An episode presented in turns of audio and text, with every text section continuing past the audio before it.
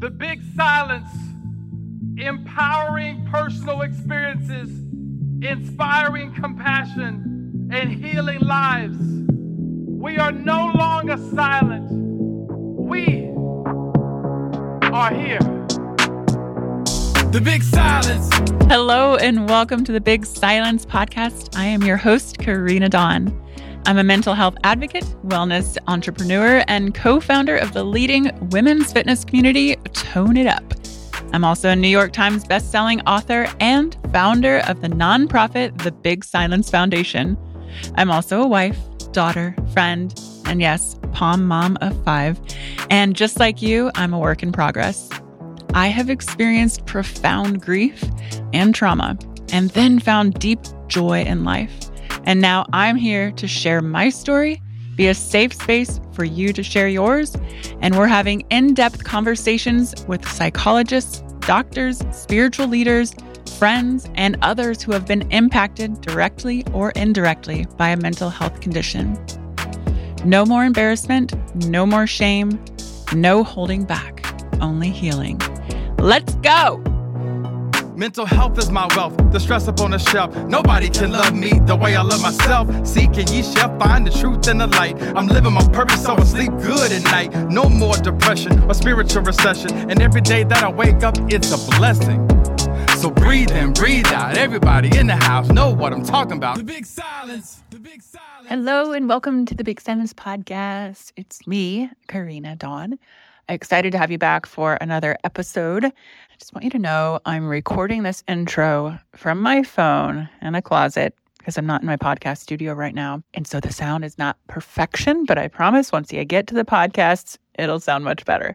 Bear with me here. A couple of announcements. Um, if you're in the Austin area on June 29th, 2023, and you want to do something really cool and fun at the Austin Soho House, um, it's a membership club here in Austin, but you do not have to be a member for this event if you RSVP at our Eventbrite link. It is in honor of Men's Mental Health Month, which is the month of June. And if you know my friend James Nicholas Kinney, you just heard the song, The Big Silence, Breathe In, Breathe Out. Uh, he wrote that song and recorded it for us. And he does something called the One Man Show. You do not want to miss it. It's a mental health show that includes really deep thought and connection and expression mixed with music and comedy. And your girl Karena here is the MC and host.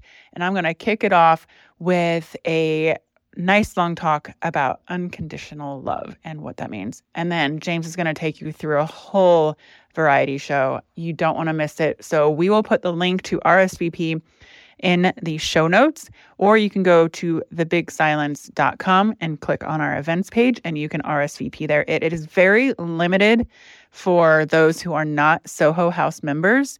So make sure you go there now and RSVP.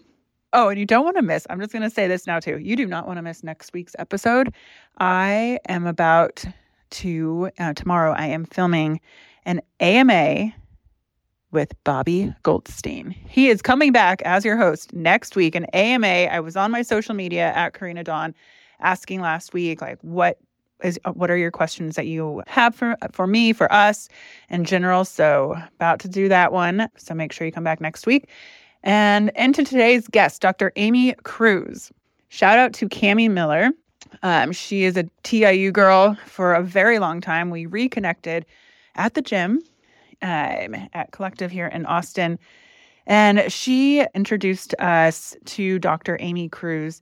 She's the general partner and chief investment officer of Satori Neuro.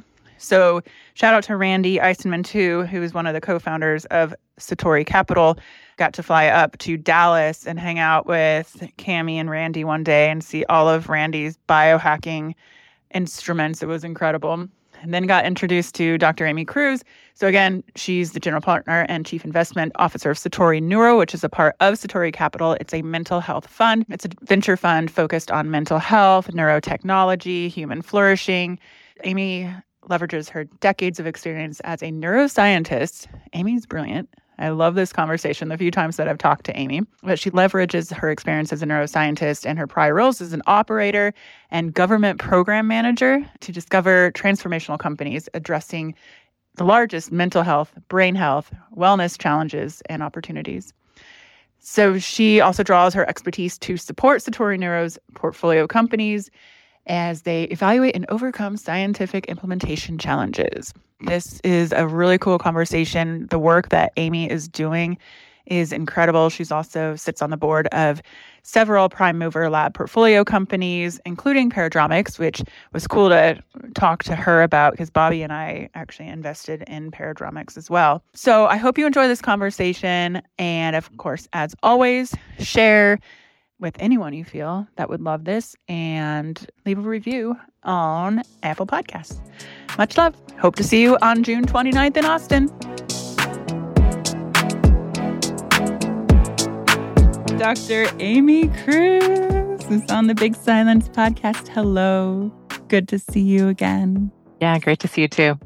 Yeah, so I was introduced to Dr. Amy Kruse through Satori Capital um, Cami. Shout out to Cami, a big, long time tone it up girl uh, that we've reunited here in Texas and introduced me to Satori Capital and then Satori Neuro, where you had that fund. So I don't know even where to begin. Last time we talked, I, there was so much information and conversation that you're just brilliant. And I love the work that you're doing in the mental health space and now being an investor in the mental health space.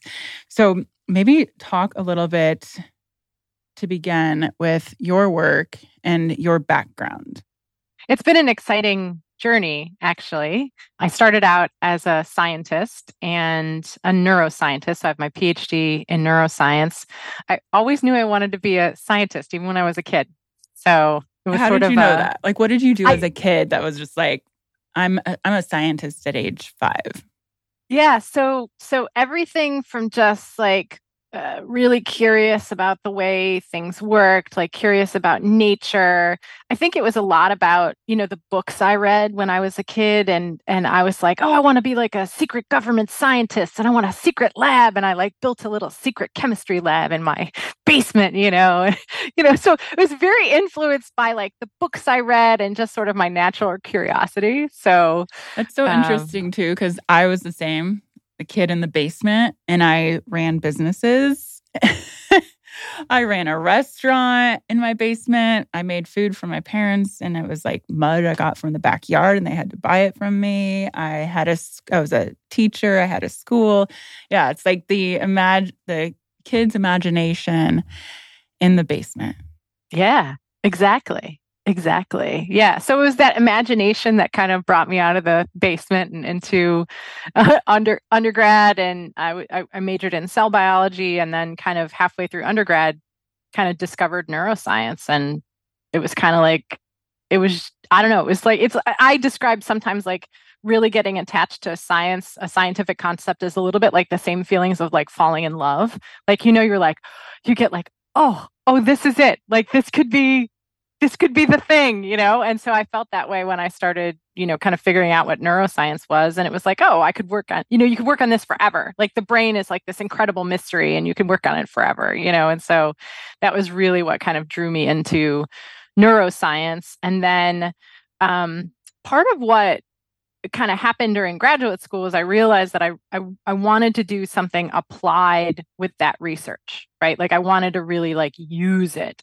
And that kind of took me uh, down a pathway of not going into academia, but actually, you know, starting to work in a more applied space, and and that was what kind of led me to the the work that I did with the Department of Defense and as Can a program talk manager. about that more? Because sure, after we got off the phone last time, I was like, I want to hear more about this.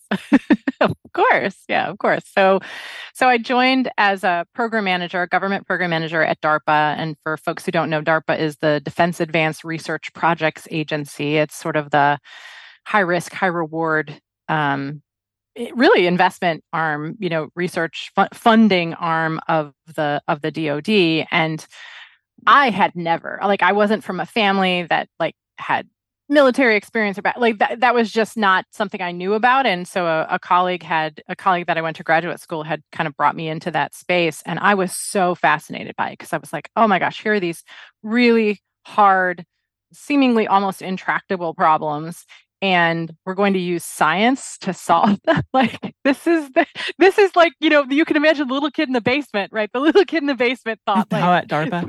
this, this is the best thing ever right? And so you know so so anyway that that really for me started this this career in looking at ways of using neuroscience and neurotechnology initially to improve human performance right? So to accelerate learning and training in military environments to prevent sleep deprivation or ameliorate the the side effects of, of sleep deprivation looking at complex decision making and like what is happening in the brain when when you know when an individual makes like a really challenging decision and how can you you know how can we use this technology to best support them? And so built quite a few programs in that in that space and put a lot of put a lot of money to work the government's money to work uh, sort of doing that so.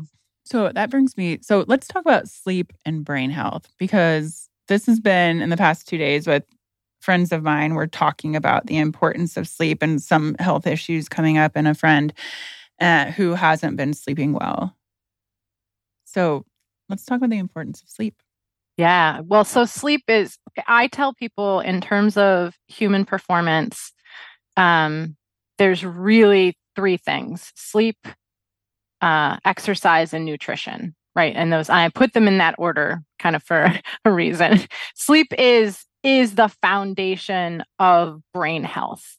And if folks are going to work on one thing, I always say sleep is sleep is the thing because it actually so it impacts sort of what's happening cognitively right in in our systems um, it interacts with what's happening metabolically in our systems right um, there's definitely um, evidence around um, you know cognitive impairment or other things maybe being related to disruptions in in sleep and and that th- those kinds of things. And so um, yeah i'm just i'm like a hundred percent in on um, sleep health sleep hygiene um, and and all of those things. And so you know we we looked at um, what happens when when people are sleep deprived uh, certainly in a military context but also in in non-military contexts and it's you know it's it's like you're you know you're impaired. If you're sleep deprived you you are impaired. Um, and uh, even more from an exciting perspective you know there are qualities to sleep. If you think about you know the the stages of sleep you've heard about you know there's slow wave sleep there's REM sleep. Those stages of sleep actually have different beneficial uh, contributions to to the brain. And so like slow wave sleep is thought like it helps kind of clear out the brain. It kind of helps clear the gunk you know out of the out of the brain that builds up over um, over time as we you know just function during the day. And then there's REM sleep, which is has been correlated with you know memory consolidation and actually you know uh, helping us um, you know helping us consolidate important memories and important events throughout the day. And so you know sleep is sort of it, it it it sometimes can feel like this big like amorphous thing but it's actually like the brain is actually doing some very specific tasks during sleep which makes it so interesting and important. And and the other thing is that how incredible is that it's conserved across so many species right? Like you know it's like it's not just like oh humans sleep and nobody else is sleeping. Like everyone you know my, mean? like, my pomeranians love to sleep. Yeah. and then they you know but it's really con- it's yeah. really conserved. And yeah. so when when nature conserves something it typically conserves something that has a really important role. Um, and so that's been you know in in terms of even the work that we've funded right you know that that we've invested in um, both at the uh, you know the previous um, fund that i was at and now the, the, the things that we're looking at now sleep is at the top of the list for um, both in terms of monitoring um, are there mechanisms and methods you know non-invasively that we can uh, use to enhance sleep?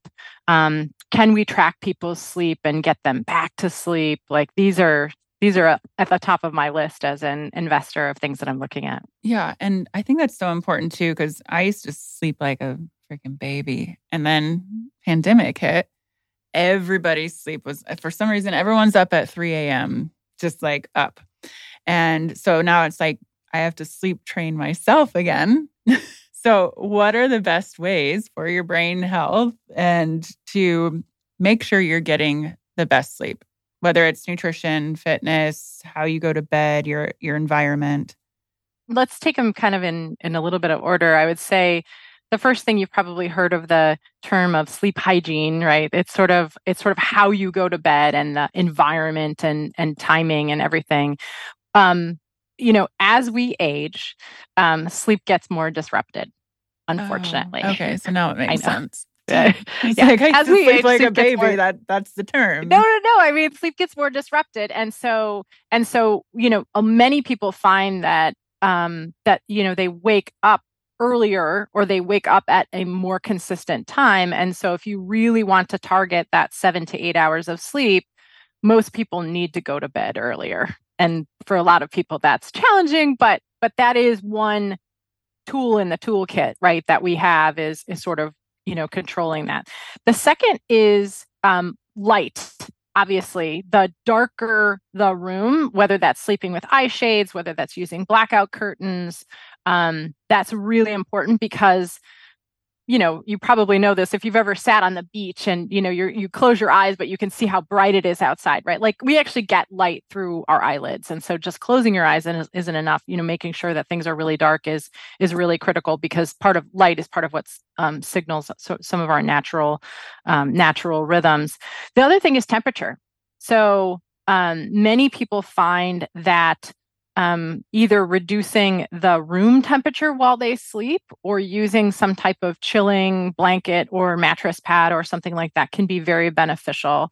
Um, there, you know, I, I don't know how many, you know, I haven't looked at all the studies involved, but a lot of people think that that can help with um, with deep sleep and and enhancing deep sleep because that's the point in time in the in the sleep cycle when the temperature dips you know in our bodies and we kind of go into that sort of cleansing mode versus you know activity mode. Um obviously whatever you're doing in terms of caffeine um other stimulants before bed. You know, I personally am very sensitive to caffeine. And so I don't have caffeine after like 11 in the morning, right? Because I know that as I have it into the afternoon and and that includes all kinds of stimulants right it's not just caffeine it's you know it's other things that um, that people might be ingesting it's really care you know you have to be careful what are those other stimulants because there's probably some pe- things that people are ingesting that they don't realize it's affecting you know? Yeah, well, I mean, people don't even know like how much how much caffeine there could be caffeine in chocolate, mm-hmm. right? Oh, there, are, yeah, little dessert. Are, yeah, exactly. Sugar, not in the stimulant category, but in the in the in the a uh, little bit more of a downer category, but something that also affects sleep. Alcohol before bed, right, can can impact um, both resting heart rate as well as the quality of of sleep structure. And so, when we talk about sleep hygiene, it's not just you know getting into bed; it's also what you're ingesting and when you're ingesting things during the day. Um, you know that that definitely have an impact. I'm not I'm not a big fan of sort of, you know, very up, upper energy drinks and things like that because I do think they can they have more than, you know, what you'd normally consume from a cup of coffee and and things like that. But yeah. um yeah. Okay. So I want to shift this to an interesting conversation I've been having with a lot of people too. Yes. Is uh mental health and psychedelics. Mm, absolutely. Your thoughts. Yes, yes. So I've been in this space, watching this space, investing in this space for um, for a few years now, and I think it's incredibly exciting. Can you explain, like, when we say psychedelics for medicine, uh, what that is?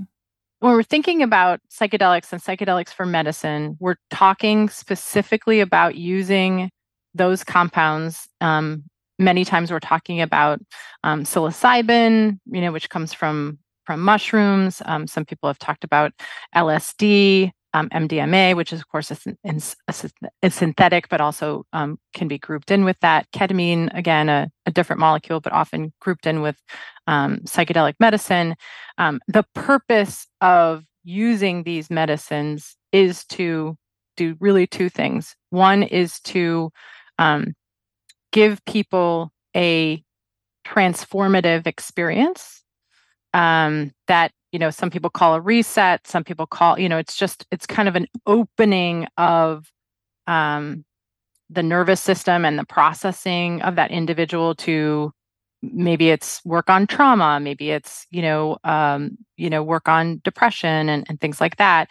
Um, so so when we're talking about especially about those traditional um, we'll come back to later talking about sort of not new things that are happening but thinking about those traditional molecules in the context of a therapeutic context right? So you're somebody is taking a medicine um, let's just say we're going to use psilocybin as an, as an example um, they're going to do that in a very um, safe set and setting right with two therapists there and and and have that journey um, and and begin hopefully to to work on um, whatever whatever intention they have brought to to working on that. The second thing is that we now know that in addition to those hallucinogenic right reset experiences that people may be having again let's say in the context of psilocybin that it also induces neuroplasticity in the brain. And so one of the cool things about that is as individuals are doing the work of what we call integration or the therapeutic work that happens after a perhaps much larger reset experience, you are really allowing the brain to um, consolidate those new changes and new patterns right that that the therapeutic experience may have opened. And i think that is part of what's really exciting right? Because it's not just hey I, I had a you know sort of psychedelic journey and i did this thing but like the brain is still kind of open to work right? And and engaging in um, you know therapy and, and, and, integration after that point is is you know one thing that people think is part of the beneficial elements of um, engaging in psychedelic medicine. Okay. I'm going to ask some questions might be odd, but not really odd. No, but okay, so as a teenager, and I went, you know, through my own 10 years of, I would say, situational depression, grew up with a schizophrenic mother, this and that. So I turned to drugs. And I'm like, I did so much ketamine, LSD, MDMA. Like, I did it all. So I must, maybe that's what healed me. I didn't get schizophrenia. I don't know.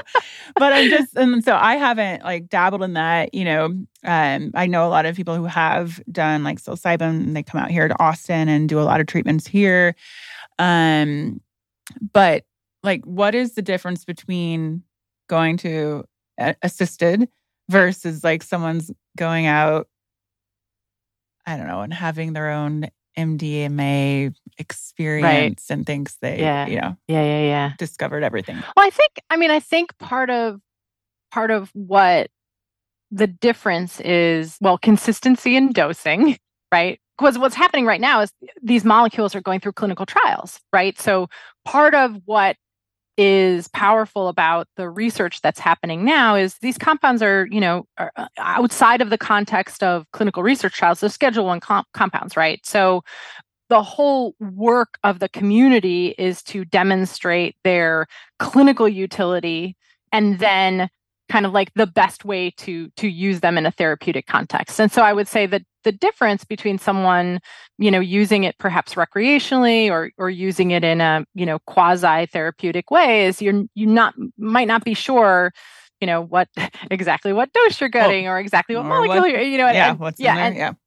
Right and and there is uh, you know the, i it, it'd be hard to find someone in the community who would say that that set and setting that being in that space with therapeutic guides who know how to bring you through that experience and and going through that in a safe way um, is really part of what allows for the letting go and the you know release of of trauma or release of of whatever you know individuals are dealing with. And so you know while I, well while certainly there's been you know recreational use for a really long time i think i think what we're doing is building up this real deep understanding of of the molecules and the doses and the and the and the therapeutic um, regimes that give the best outcome right? Because you could have you could have a great outcome doing it recreationally and you could have a really bad outcome and you know and and having that um, have a little bit of structure to it i think is really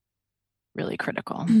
Yeah so i had to educate when my mom was diagnosed with schizophrenia. I had to educate myself. My mom did a lot of drug use as well as a teenager, um, and I've always read or heard that it can if you have mental illness in your your genes your DNA that sometimes drug use can alter your brain chemistry.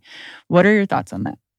You know, certainly one of the contraindications for hallucinogenic experiences is is people who have had psychotic episodes or schizophrenia or other things because there is a there is a, a risk or a danger that instead of you know a hallucinogenic experience taking you to someplace good or cathartic it could actually unleash something um you know negative. And i don't think we know yet the brain like i don't think we have mapped out the brain chemistry around why that happens in certain individuals and why it doesn't happen in certain individuals right but, because my mom had you know it's very situational her my grandfather also had schizophrenia, but then it like skipped a generation. And by all means, I probably have done more drugs than my mom ever did. And when I was a teenager, sorry, dad. My dad listens to every podcast. He's like, got it. Learn something new every week. but uh, I just, you know, I know it's so interesting to me, like what in each individual person and in our brains, like how certain things affect or don't affect. Like maybe it was good that I did that many drugs. Maybe I don't know. Right. right. Right. Yeah. You know, it's in, it's interesting that you mentioned that that personalization because that's actually something that I've been I've become really curious about as we've started to um, invest a little bit deeper in the mental health space. Is sort of this. Um, the term of art is sort of precision psychiatry, right? And so it's like, okay, your brain and your brain chemistry and your genetic makeup is different than my brain and my brain chemistry and my genetic makeup. And so if you take um, you know, an antidepressant, you it may be great for you and it may not work for me. We've learned enough to say and we we know this across the board. Even you know let's say outside of psychiatry it's like you know why are there 10 different blood pressure medications? Because you know not everybody's chemistry is the same and some people respond better to others. And i think i think we've had you know in in psychiatry or in in mental health it's it feels like it's been like a real experimental kind of blunt instrument approach and i think we're starting to get into this precision space where we're like okay i can understand your brain chemistry like i can understand maybe if there are genetic you know predispositions that you have that make you like say we put you on Prozac, you might not respond. Like, you know what I mean? Like that, knowing that, like, why would you put people through the experience of having to go on a drug and not work? And then you have to wash out the drug and then you try something else. Like, it's so, I mean, like, as a human, like, that's an incredibly frustrating uh, process, right? And we have to do better. So, say before you go into some kind of therapy with psychedelics or whatever. Do you do what tests do you do, if any? Do doctors do anything? Do you do brain scans, blood work, anything? Yeah, they right now none none of that. Um, but I think that's coming, right? I think that's coming because I think people realize like how powerful those data sources are are going to be like you have the general like background screening and and things like that obviously they're you know um but yeah i think this to me is something that's coming. We should we should use it and and do better. So I'm watching that space closely. I didn't even know that was a space. It's my question. I know. I'm see, like, right? That's why I'm like, I'm like, I, I, know, I have like, no education in this, and I'm like, shouldn't you just scan scan the brain and do some blood work and see and do the science and right? You know, I mean, how powerful would it be to know, you know, that about yourself? I don't know. I I think it. I mean, I don't know. For and those then, of us that are curious about our brains, I guess. So. yeah, and like what treat like eventually science could figure out like what treatment and what cocktail of a medication actually works best if you have all that data. And I don't even know what I'm talking about, but you get what I'm saying. Yeah, yeah. Like, no, no, more no. data is good, and then maybe we can get to the source and the cure faster. Right. Well, and that's and that's the other thing. If you think about um, if you've heard individuals that have suffered from treatment resistant depression, right? Treatment resistant depression, I think, is you have to have failed like three frontline treatments or something like you know what I mean? Like if you think about what individuals have to go through to get access to cutting edge treatments, right? Like we need more we need more options, right? So I talk about it like a toolkit, right? Like like we've talked about psychedelic medicine. Um, there's also really cool stuff happening in in neurostimulation with um, uh, transcranial magnetic stimulation and maybe low intensity focused ultrasound. Like we're we're coming up with all these ways to, um, yeah, to to like do good. I would say work on the brain, good work on the brain, right? And and knowing how to match the individual to the right piece in that toolkit, I think is what's going to really cause a revolution in access to mental health care. So I want to now talk about you, female investor, and Satori Neuro, and the development of investors really interested in mental health, which I have found through the big silence because I, I through Tone It Up and such, I work with a private equity and they invest in that. But I, since starting the big silence in mental health, I've had many reach outs from private equity having interest in what I'm doing in the mental health space. And I've, and I love this because it's not just, you know, we talk about fitness and nutrition and sleep, and it's really about mental health. And I feel like there's like something big coming. Yes. There is there is something big coming, right? And I think there's something big coming because the like it feels to me like the threads are finally coming together right? Like you have um we have the stuff that's happening in therapeutics. We have the stuff that's happening with brains and brain stimulation. You have the stuff that's happening with wearables and how um you know kind of things are getting a little bit more embedded in our in our day to day.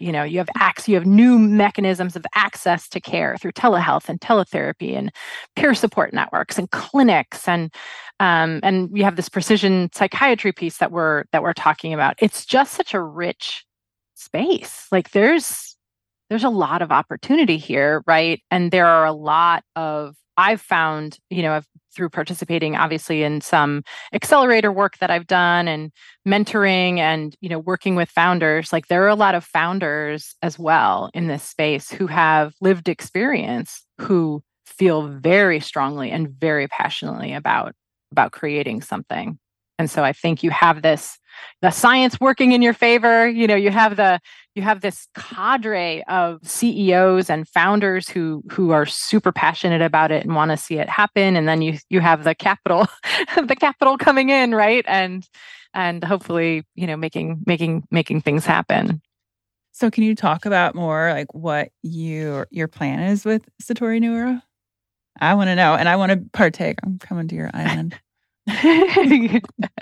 yeah, so so what we're up to and and this is you know this is exciting because it's it's something new right? So i'm creating something from from scratch at at satori.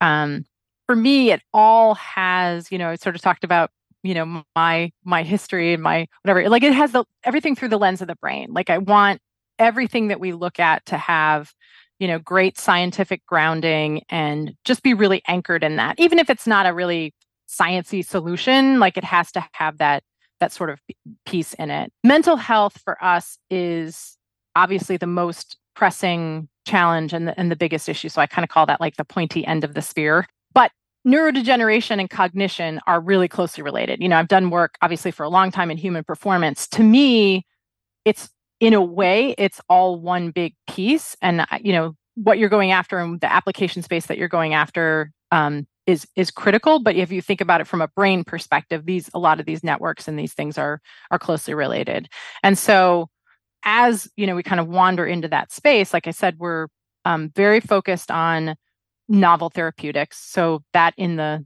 both in the psychedelic medicine space as well as in in other drug development elements that we're looking at. I've built great relationships with a lot of companies over time. And so it's been really interesting to see and watch the maturity of that space. Now, you know, these companies are bringing their um, their work into clinic and we're starting to see some data. I suspect big pharma is going to be very interested because they haven't, you know, made any investments in the space in a very long time.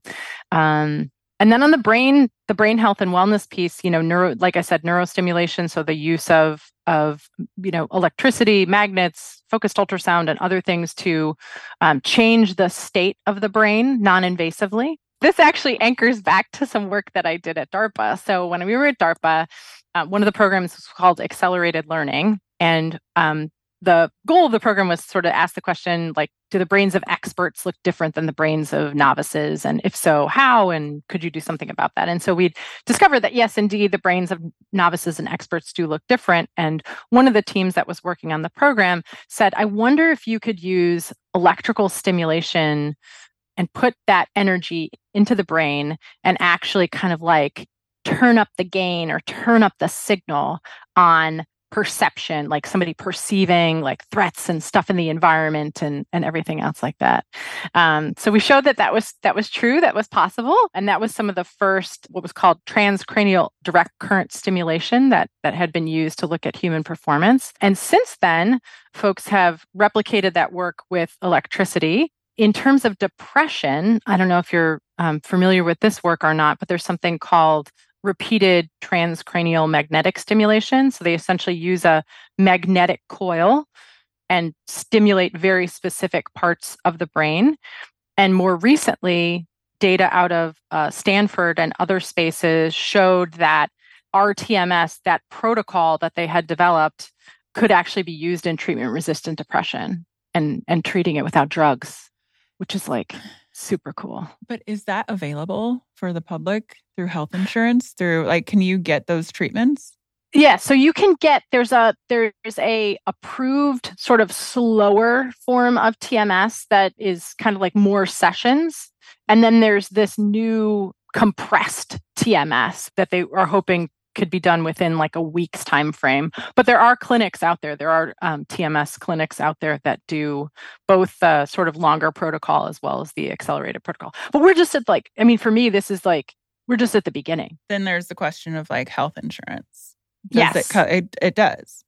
Yes. Okay. Yes. And that's interesting because i think certainly there's a lot happening that's in the cash pay world with all these things. Um, and then there are the folks who are really leaning in on, you know, reimbursability and trying to have those things be paid, even even for ketamine and even, you know, uh, the TMS treatments and things like that. Mm, like ketamine and psychedelics, does health insurance cover that stuff?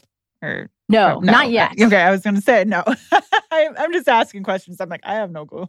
it's interesting. Well, so I do think so. So actually, I take that back because certainly um, the work that um, has been done with Spravato, which is the um, inhalable form of ketamine.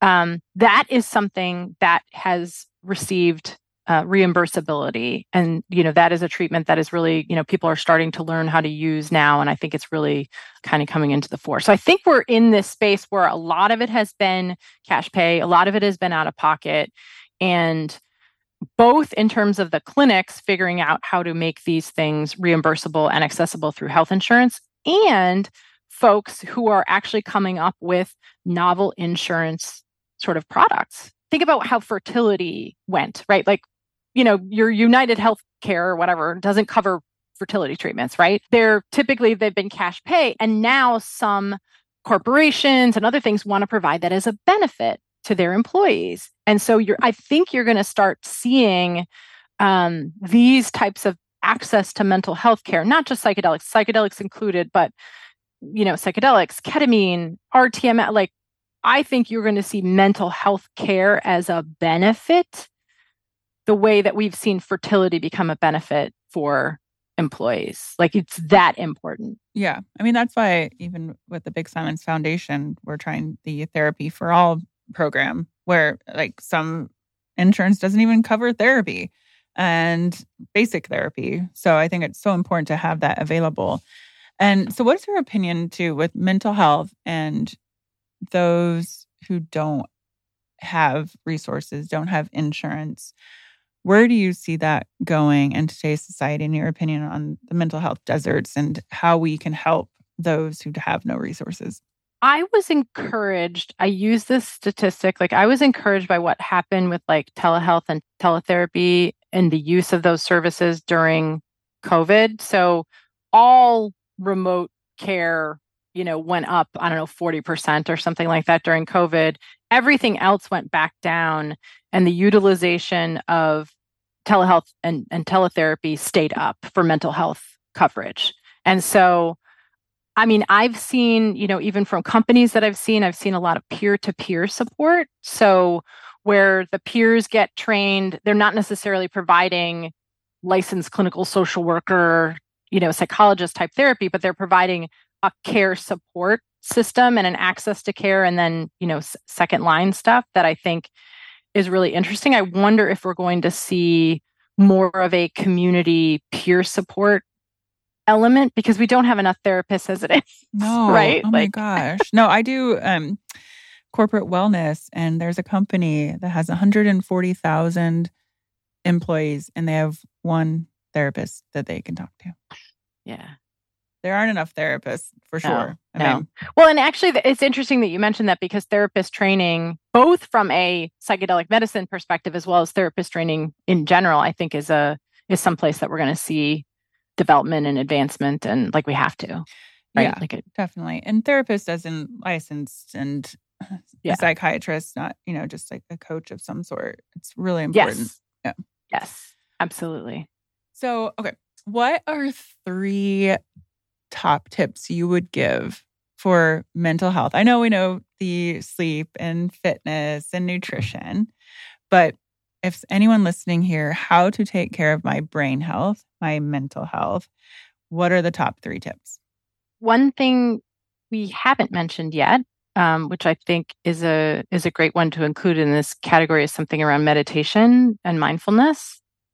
That is actually how I got interested in psychedelic medicine because I realized that like the same brain networks and structures that were kind of involved in meditation were some of these like it was it's really interesting the the conservation of some of these these brain areas and and networks. And so for me, that meditation and and mindfulness piece is really critical because it does also cause long-term positive brain changes and benefits that I think Can you you? know, are- are yeah, really up I'm a huge advocate of meditation, trained under Yeah. Deepak. And can you explain what happens to the brain when you meditate? For everyone's like, "Oh, I can't meditate." I'm like, "Do it for two minutes."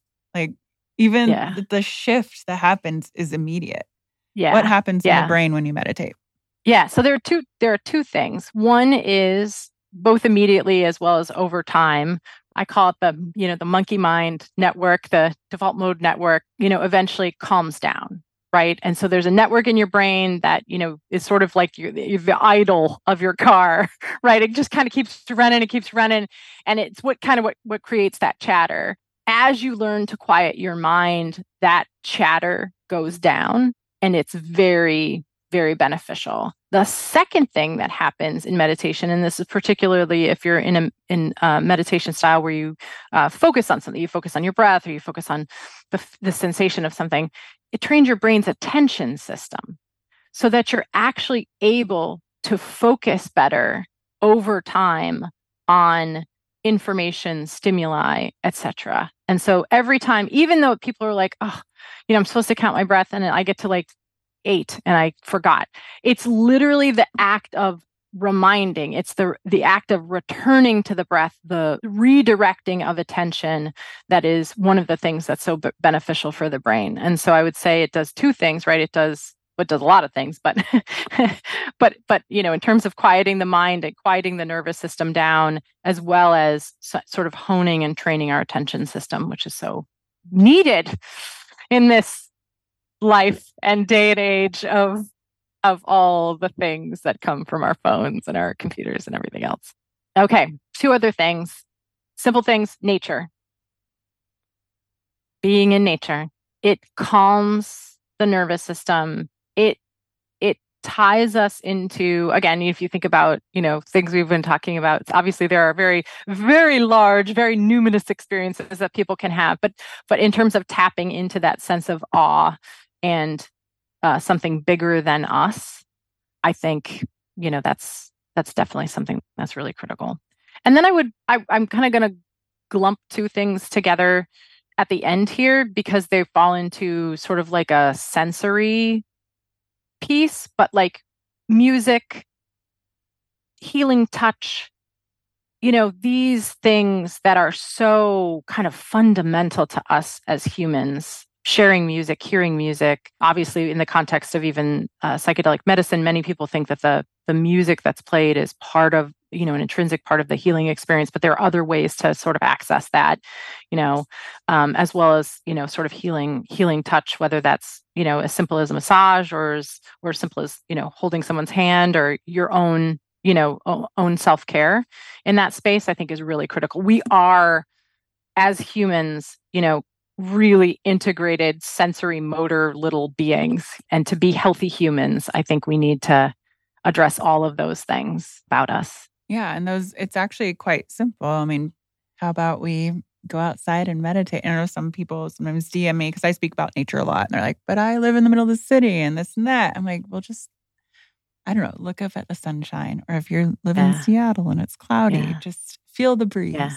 You know? Yeah. Yeah. Yeah. Oh, I'm I'm a I'm a huge gardener, right? Like for me, like playing in the dirt, putting my hands in the dirt, hundred like it literally grounds Grounding, me. Right. Like I just and that's something, you know, I, I've lived in the city. I've had, you know, three plants on the window, like even touching those plants, like being with those or smelling the herbs or whatever. Like there are some just beautiful sensory ways for us to interact with you know with with nature that i think are so healing for for us as you know overdriven overdriven digital monkeys that we are. I, and i'm drawn to water. Like if i'm stressed if i just the ocean a lake i don't care like just putting my hands in a pool like i wake up and i walk out in nature and like put my feet in water. I don't know why i just feel yeah. good yeah, yeah. I, I just I just had my birthday and my husband said to me, What you know, what do you want to do on your birthday? And I was like, I need to be on the water. So we went kayaking uh, in Hawaii that that morning of my birthday, the dolphins, you know, jumping out of the water and spinning. And I was like, this is how I want to spend my birthday, right? Like I don't need anything else. I just need this. So, I know. We are in that yeah. digital time and we forget we don't have to grind until 2 a.m. and not sleep we need to sleep. We need to be in nature. We can um, actually, if you take, obviously, you know, take care of yourself first, then you can do your job better. You can be a better parent, wife, husband, partner, all those things. We just got to get back there. You know? All right. Well, Dr. Amy, for anyone who wants to find more brilliant information from you, where can we go? You can go to the Satori Capital website. Um, I'm on there. I'm also on LinkedIn. Easy way to find me. But yeah, just just look me up. Have a conversation. And we'll put it all in the show notes too. And Satori has some really good brand um, snacks. Actually, just opened a box from Satori today. Oh yes, yes. yes. It's got, such a magical box. I know. I got some bath salts from Highness. I got what is it? The cheddars, cheddies, yeah, oh, cheddies. You try oh, those are dangerous. oh, I know. so good. I know. They're yummy. But, They're so good. All right, Dr. Amy, thank you so much. Thanks for having me. Beautiful conversation.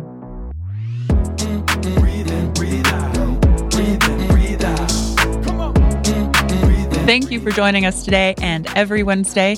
If you or anyone you know needs help now, text HERO to 741 741 to connect with a crisis counselor.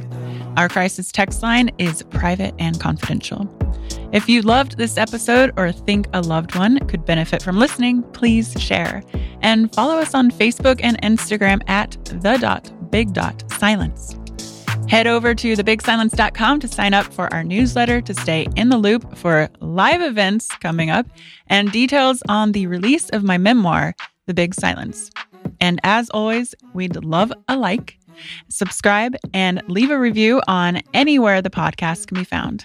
I love you, and I will see you next Wednesday.